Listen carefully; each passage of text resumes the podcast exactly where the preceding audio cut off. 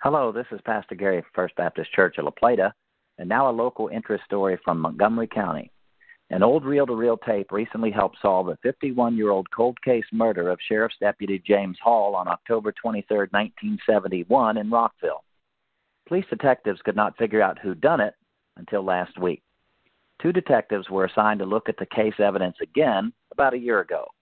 The reel to reel recording led them to Larry David Becker in Little Falls, upstate New York, who had changed his name to Larry David Smith. Smith was a person of interest in the original investigation, but was not a suspect.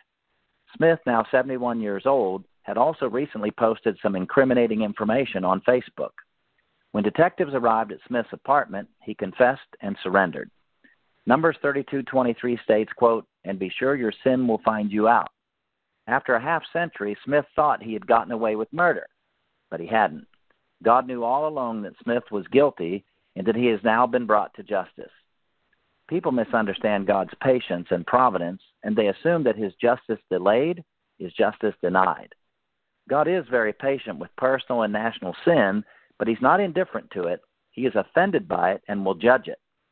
President Thomas Jefferson was horrified at the sinful condition of our nation in his time, stating, quote, Indeed, I tremble for my country when I reflect that God is just that his justice cannot sleep forever.